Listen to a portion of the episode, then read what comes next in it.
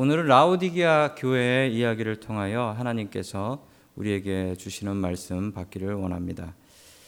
예수님께서 이 요한계시록 2장과 3장을 통하여서 소아시아 당시 터키 지방에 있었던 일곱 교회들을 향하여서 어떤 교회는 칭찬을 하시고 어떤 교회는 책망을 하셨습니다. 오늘 성경에 나오는 라우디게아 교회는 참 독특하게 칭찬은 하나도 없고 책망만 받은 교회로 유명한데요. 이 필라델피아 교회와 서머나 교회는 칭찬만 들은 교회입니다. 그래서 이 교회의 이름은 어, 교회 이름으로 사용하는 경우가 있습니다. 필라델피아 교회나 서머나 교회. 그래서 샌프란시스코에도 서머나라는 이름의 교회가 있죠. 칭찬만 들은 교회니까요. 반대로 사대 교회와 라오디게아 교회는 책망, 잘못했다고 지적만 받은 그런 교회입니다.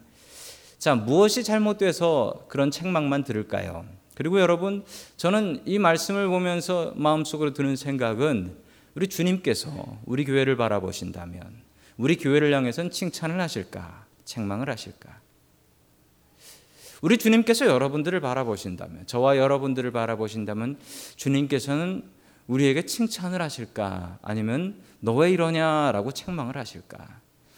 오늘 하나님의 말씀 보겠습니다. 라우디게아 교회 이야기를 통하여서 주님께서 우리에게 들려주시는 귀한 말씀 받고 또한 우리의 삶에 큰 변화 있기를 주님의 이름으로 간절히 축원합니다. 아멘. 첫 번째 하나님께서 우리에게 주시는 말씀은 아멘의 믿음을 갖고 살라라는 말씀입니다. 아멘의 믿음을 갖고 살라. 자, 아멘의 믿음이 뭘까요? 오늘 라우디게아 교회를 보면은 알 수가 있습니다. 자, 오늘 말씀은 사도 요한이 쓴 책인 요한계시록에 나오는 예수님께서 하신 말씀입니다. 즉 예수님의 말씀이에요. 예수님께서 이 라우디게아 교회에다가 자기 자신을 소개하시는데 어떻게 소개하나 한번 보시겠습니까? 자, 우리 요한계시록 3장 14절 같이 봅니다. 시작. 라우디게아 교회의 심부름꾼에게 이렇게 써보내라. 아멘이 신 분이시요 신실하시고 참되신 증인이시요 하나님의 창조의 처음이신 분이 말씀하신다. 아멘. 자, 저 다운편에 있는 말씀은 어, 사도 요한의 이야기가 아니라 예수님의 말씀입니다. 예수님이 자기 자신을 뭐라고 소개하시냐면 아멘이시요. 여러분 사람이 아멘이다라는 게 뭘까요? 우리가 성경 읽을 때 성경 끝에 아멘 붙입니다. 우리가 기도 끝나면 기도 끝에 아멘 붙입니다. 그런데 사람이 아멘 이건 뭘까요? 자, 우리가 아멘을 많이 사용하는데 아멘의 뜻을 좀 알아야 될 것 같습니다. 아멘은 크게 두 가지 정도의 뜻이 있는데 먼저 진실로 참되게 확실히라는 부사어로 사용되고요. 그리고 센텐스로 사용되면 이런 뜻입니다. 어, 그렇게 되기를 진실로 내가 바랍니다. 나도 그렇게 됐으면 좋겠습니다. 나도 그렇게 껴주십시오. 라는 이야기가 아멘입니다. 아멘에는 이렇게 두 가지 정도의 뜻이 있습니다. 그래서 여러분 어, 예배 때 우리 설교 때 아 저 의견이 참 맞다 저 말씀이 참 맞다라고 생각하면 아멘 하실 수 있는 거고요. 아, 그리고 아 저 계획에 나도 좀 껴주십시오. 나도 그렇게 됐으면 좋겠습니다. 그러면 아멘 할 수 있는 겁니다. 제가 어릴 적에 저희 교회 목사님께서는 억지로 아멘을 시키셨습니다. 네, 억지로 아시죠? 목사님들이 억지로 아멘 시키는 방법 아멘? 이러고 물어보면 아멘? 이러고 물어보면은 이제 아멘을 할 수밖에 없잖아요. 왜냐면 더 안 하면 진행이 안 되니까요. 아, 제가 그게 너무 싫었어요. 무슨 세뇌 받는 것 같고. 그래가지고 저는 평생 아멘하지 않기라, 안 하겠다라고 다짐을 했었던 기억이 납니다. 근데 그게 잘못된 거예요. 여러분, 아멘 할 수 있을 때 아멘 해야 합니다. 말씀을 듣다가, 하나님의 말씀 보다가, 우리가 찬양을 하다가, 이거 정말 맞아. 라고 하면 아멘 할 수 있어야 되고요. 저 말씀 나한테도 좀 그렇게 됐으면 좋겠습니다. 그러면 아멘 할 수 있어야 합니다. 저희 교회 교인들은 설교를 들으실 때 너무 진지하게 들으세요. 너무 정말 진지하게 들으세요. 근데 아멘 안 하고 들으시면 정말 가끔은 무섭기도 합니다. 아멘 안 나오는 교회에서 설교하는 거 정말 힘든 일이에요. 여러분 인상 푸시고 그 푸신 인상으로 아멘을 해주시면은 아무 때나 하지 마시고요. 여러분들이 아 저거 맞다. 저거 나도 저렇게 됐으면 좋겠다라고 느끼실 때 아멘 하셔야 합니다. 이런 걸 이제 억지로 짜내서 듣는 아멘이라고 하는 거죠. 어, 느 시어머니의 일입니다. 어, 느 시어머니가 일찍 결혼해서 어, 아들을 낳았습니다. 아들을 또 일찍 장가를 보냈습니다. 어, 며느리가 들어왔는데 며느리가 교회를 안 다니는 며느리랍니다. 아, 결혼한 지 몇 년이 됐는데 아이가 안 생기는 거예요. 그래서 이 며느리의 손을 붙잡고 목사님께 기도받으러 가자. 그리고 며느리를 데리고 목사님께 기도받으러 갔습니다. 목사님께서 열심히 안수 기도를 하시는데 축복 기도를 하시는데 이, 이 며느리가 뭐 교회를 오래 다니지 않았으니 아, 멘을안 하는 거예요. 그래서 시어머니가 이렇게 말씀하셨대요. 얘야, 아가야, 목사님이 기도하시면 아멘 해야지. 그 기도가 네 기도가 된다. 아멘 해야지. 그런데 뭐 교회를 제대로 다녀보질 않았으니 아멘이 나옵니까? 아멘을 안 하니까 이 시어머니가 너무 애 같아서 시어머니가 아멘, 아멘 하면서 옆에서 기도를 거들어 줬습니다. 그리고 몇 달 뒤에 그 집에 아이가 생겼다라는 소식을 들었는데 시어머니가 늦둥이가 생겼답니다. 시어머니가 아멘 했으니까요. 여러분, 아멘은 계약서에 사인하는 것과 같다라고 합니다. 아무리 좋은 계약이 있어도 집을 살려고 계약을 할 때, 야, 이 집 정말 좋은 집인데 좋은 가격에 나왔다라고 했는데, 여러분 거기다 그거 보고 참 좋네라고만 생각하시고 사인하지 않으시면 그 집은 내 집이 아닙니다. 정말 좋은 차를 좋은 가격에 얻게 됐어요. 그래서 딜러에 가서 사인을 해야 되는데, 야, 정말 좋네라고 마음속으로 생각만 하시고 사인을 하지 않으면 그 차는 내 차가 될 수 없습니다. 여러분, 아멘은 성경에 나오는 이야기입니다. 우리 다 함께 구약 성경 신명기 27장 16절 같이 봅니다. 시작. 그의 부모를 경홀히 여기는 자는 저주를 받을 것이라 할 것이 모든 백성은 아멘 할지니라. 아멘. 아멘은요. 그 명령, 그 계획, 그 법에 내가 동의합니다. 그렇게 되겠습니다. 그렇게 하겠습니다. 나도 그렇게 좀 되게 해 주십시오 라고 할 때 아멘이라고 하는 겁니다. 자, 아멘은 계약서에 사인하는 것과 같은 일입니다. 아멘 하지 않으면 여러분 그게 법적인 효력이 없다는 거예요. 여러분이 아멘 했는지 안 했는지 옆 사람 모릅니다. 저도 잘 모릅니다. 그런데 정말 중요한 것은 여러분이 그 하나님의 말씀에 아멘 했을 때 그 말씀을 듣는 분이 계십니다. 바로 하나님이십니다. 하나님께서 들으세요. 그래, 네가 아멘 했으니까 이건 네 거다. 여러분 우리가 정말 그 말씀이 맞고 그 말씀이 나에게 이루어졌으면 좋겠다라고 생각할 때 여러분 그 계약서에 사인하셔야 됩니다. 그 사인은 여러분이 아멘으로 고백하시는 거예요. 예수님께서 자기를 소개하시는데 아멘이라고 하셨어요. 나는 아멘이다. 그러면 여러분 그 첫 번째 뜻인데 그건 진실하다, 신실하다라는 뜻입니다. 여러분 예수님은 진실하시고 신실하신 분이셔서 거짓이 없으신 분이십니다. 여러분 우리가 아멘의 삶을 살아야 되는데 그 아멘의 삶을 사는 것은 여러분이 진실하고 신실한 삶을 사는 것입니다. 여러분에게 거짓이 없는 삶을 사는 것입니다. 누구도 속이지 않는 거짓이 없는 삶. 여러분이 예수님 믿기 때문에 다른 사람들이 바라볼 때, 야, 저 사람 예수님 믿어서 저렇게 진실하구나. 라는 이야기를 들어야 합니다. 여러분, 그게 아멘의 삶입니다. 여러분 바라볼 때 다른 사람들이 아멘 소리 나오게 해야 합니다.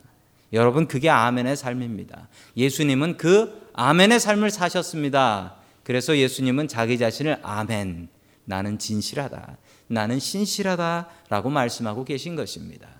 여러분 예수님께서는 아멘의 믿음을 가지신 분이십니다. 우리도 아멘의 믿음 갖고 살아갈 수 있는 저와 여러분 될 수 있기를 주님의 이름으로 간절히 축원합니다. 아멘.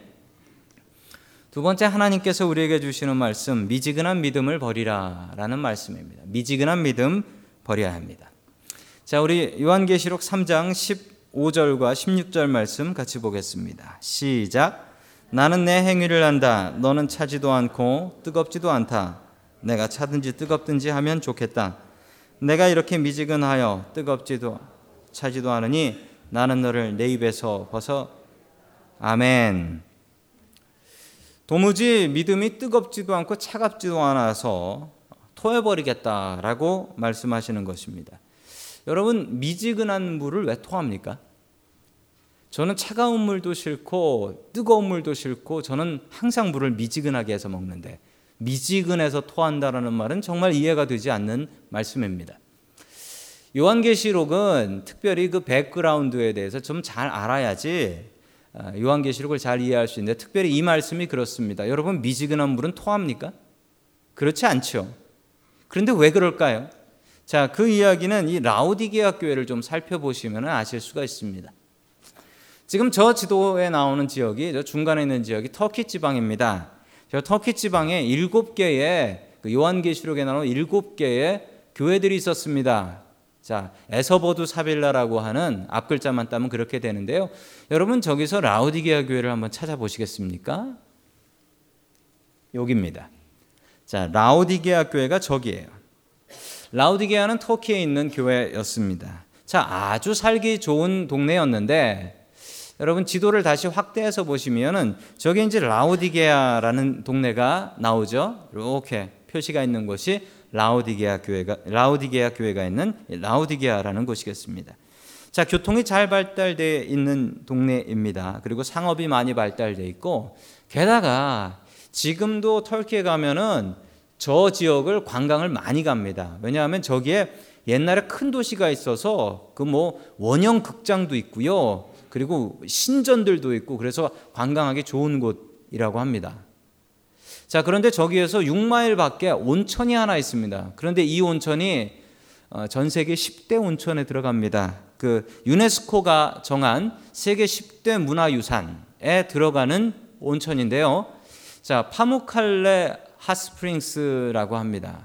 자, 우리 어, 정말 형편이 된다면 어, 우리 교인들과 함께 저 핫스프링 가면 너무 좋을 것 같습니다. 생긴 게 어, 생긴 게 좀 우습게 생겼죠. 온천이 왜 저렇게 생겼냐면요. 저게 칼슘 온천, 칼슘 핫스프링스입니다. 물에 칼슘이 많아가지고요. 저 칼슘이 저렇게 계단식으로 저렇게 엉기는 거예요. 그래서 저 밖에서 보면 멀리서 보면 저 산 전체가 그냥 다 하얘요. 하얘. 저 칼슘이 너무 많아서 저 칼슘이 저렇게 굳습니다. 굳으면 저렇게 계단처럼 돼가지고 저기서 사람들이 들어가서 온천을 한다고 하는데 예, 저 온천 18불이라고 합니다. 얼마나 대단한 온천이면 세계 10대 문화유산에 들었겠습니까? 그런데 저 라우디게아라는 도시는 물이 부족한 도시여서 다른 곳에서 물을 가져다 썼다고 합니다. 그 아까 지도에 보시면 지도 바로 밑에 나온 동네가 저기 골로세라는 동네가 보이실 겁니다. 저 골로세라는 동네에서 찬물을 가져와 가지고 썼고요. 그리고 저 옆에 히에라폴리스라고 되어 있는 저기가 히에라폴리스 저기가 그 파무칼레 온천이 있는데요. 저 6마일밖에 떨어져 있지 않습니다.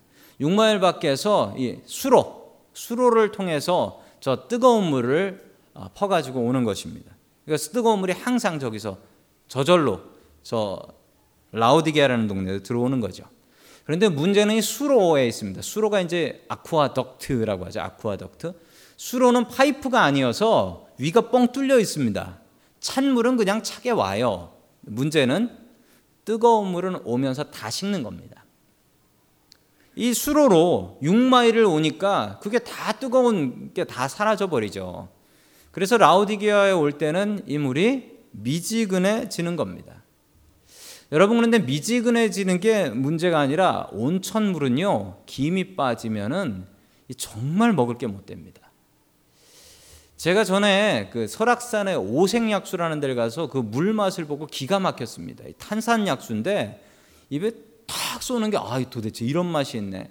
아, 그래가지고 제가 그 탄산물을 너무 감동을 해가지고 이거 퍼다가 어, 우리 집에다 좀 갖다 줘야겠다. 이거 나 혼자 먹어서는 안될 물이다라고 해서 그 탄산물을 그 생수병에다가 담아가지고 꼭 담아가지고 집에 와서 맛을 보고 토했습니다. 버렸어요 그냥.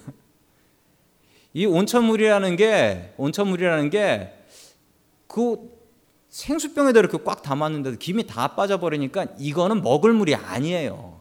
이 김 빠진 콜라하고는 비교 안 돼요. 김 빠진 콜라는 달기라도 하죠.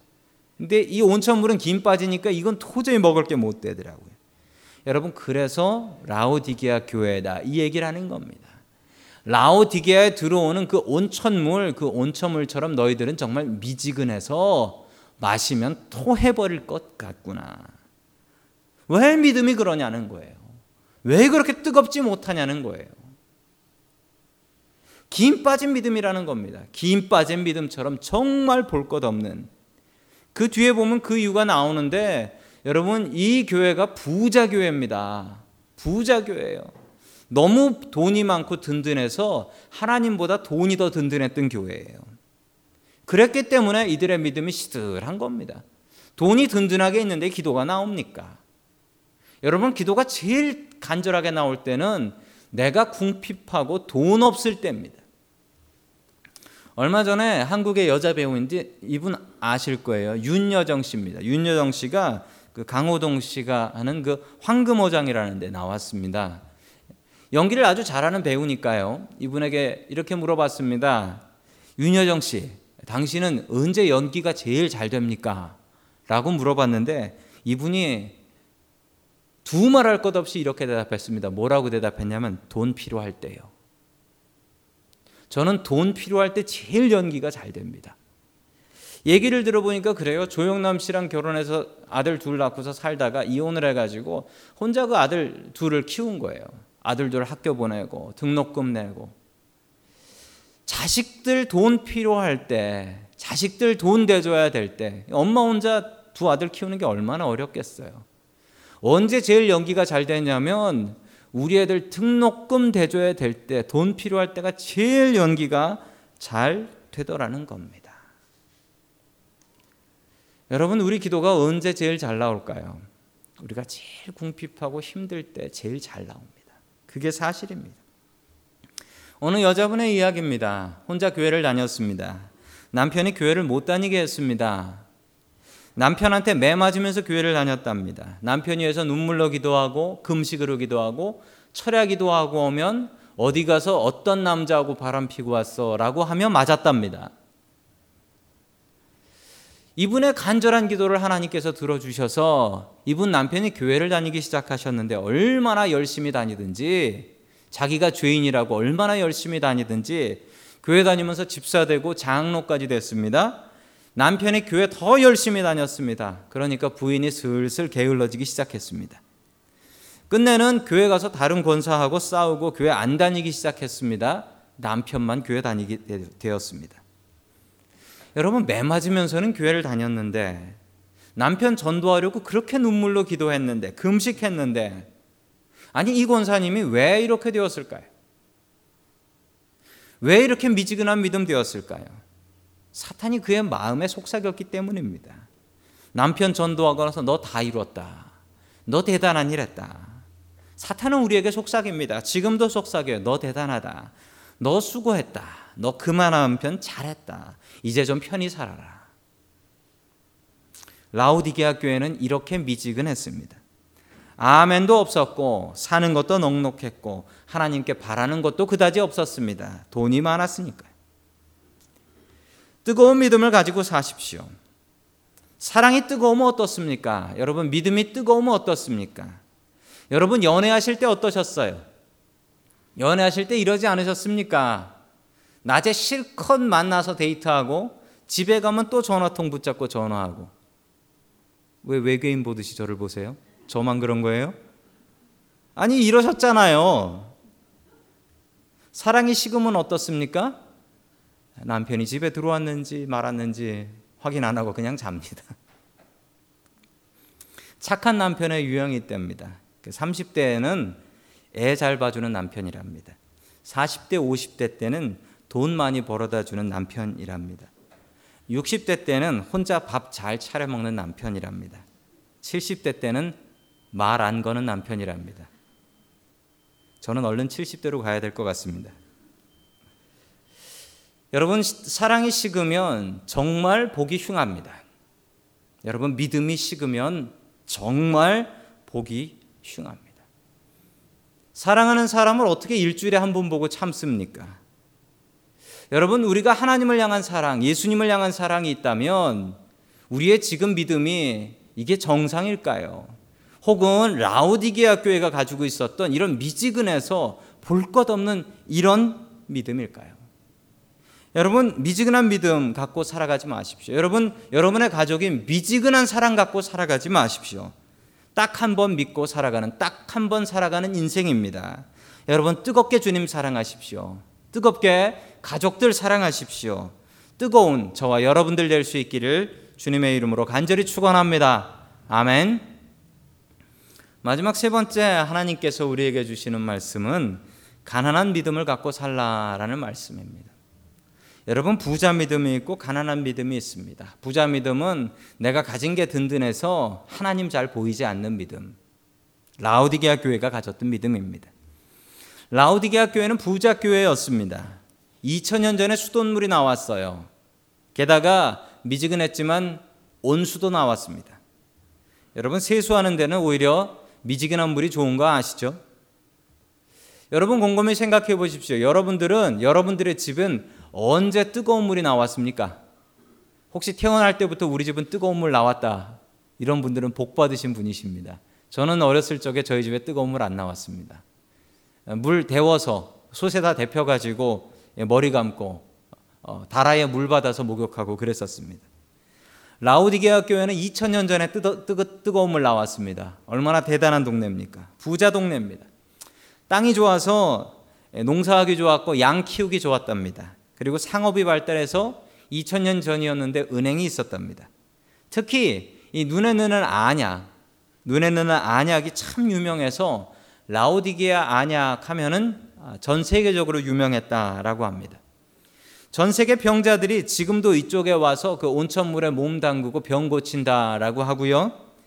자, 그리고 심지어는 2000년 전에 여기에 의과대학이 있었답니다.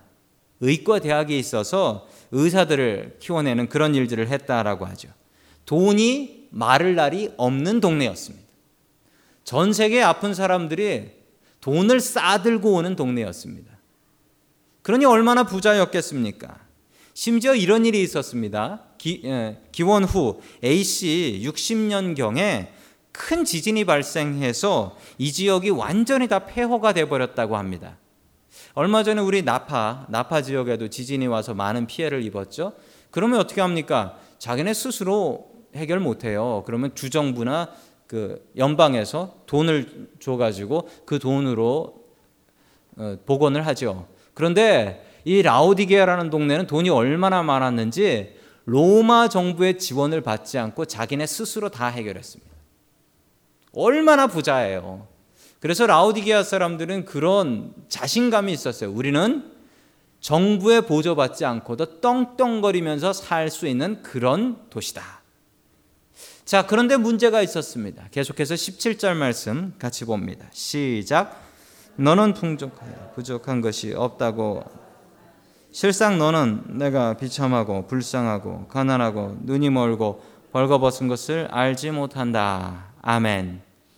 돈은 많아서 떵떵거리면서 살았지만 그의 마음은 정말 가난한 돈은 많았지만 그들의 영혼은 너무도 가난한 영혼에 아무 주님을 향한 아무 열망도 없는 그런 상태였다. 피폐한 상태였다는 겁니다. 여러분 돈은 만족함이 있어서 여러분 돈이 주머니에 든든하면 어떤 느낌이 듭니까? 든든합니다. 여러분 돈 주머니에 가득 넣어놓고 기도 한번 해보십시오. 기도가 잘 나오나? 여러분 주머니 비고 통장 비면 훨씬 더 간절한 기도가 나옵니다. 그게 사람의 본성입니다. 여러분 돈은요 있으면 참 행복하고 평안하고 그리고 돈이 있으면요 여러분 더 많이 몸도 편할 수 있습니다. 그런데 여러분 돈은요 영원한 만족은 못 줘요. 우리가 죽음 앞에 돈이 뭡니까? 죽고 나서 돈 싸갈 수 있습니까? 여러분, 돈은 우리 살아생전에 우리한테 많은 만족을 주지만 그게 영원한 만족을 주는 것은 아닙니다. 여러분, 영원한 만족은 하나님으로부터만 올 수 있습니다. 여러분, 하나님 말고는 우리에게 영원한 만족을 줄 수 있는 물건이나 존재는 없습니다. 여러분 그래서 하나님을 의지해야 하는 것입니다. 제 기도가 제일 간절했을 때를 곰곰이 생각해 보면 저희 둘째 아들 아팠을 때예요. 둘째 아들이 세 달쯤 됐을 때, 세 달쯤 됐을 때 갑자기 열이 나고 아팠습니다.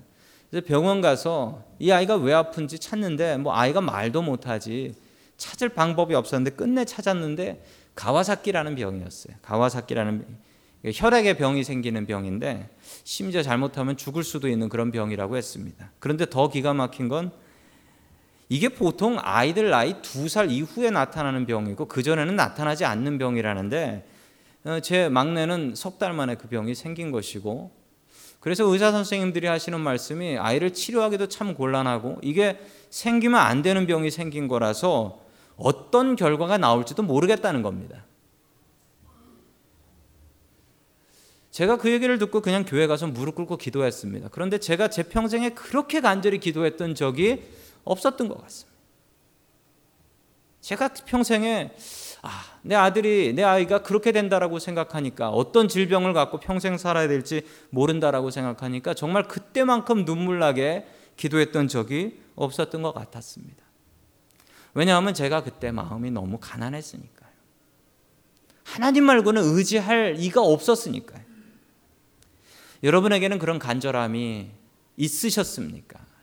여러분에게는 그런 간절함이 지금 있으십니까? 혹은 여러분에겐 더욱더 든든한 게 있어서 그 든든한 것 때문에 기도가 안 나오십니까? 자, 계속해서 20절 말씀 같이 봅니다. 시작.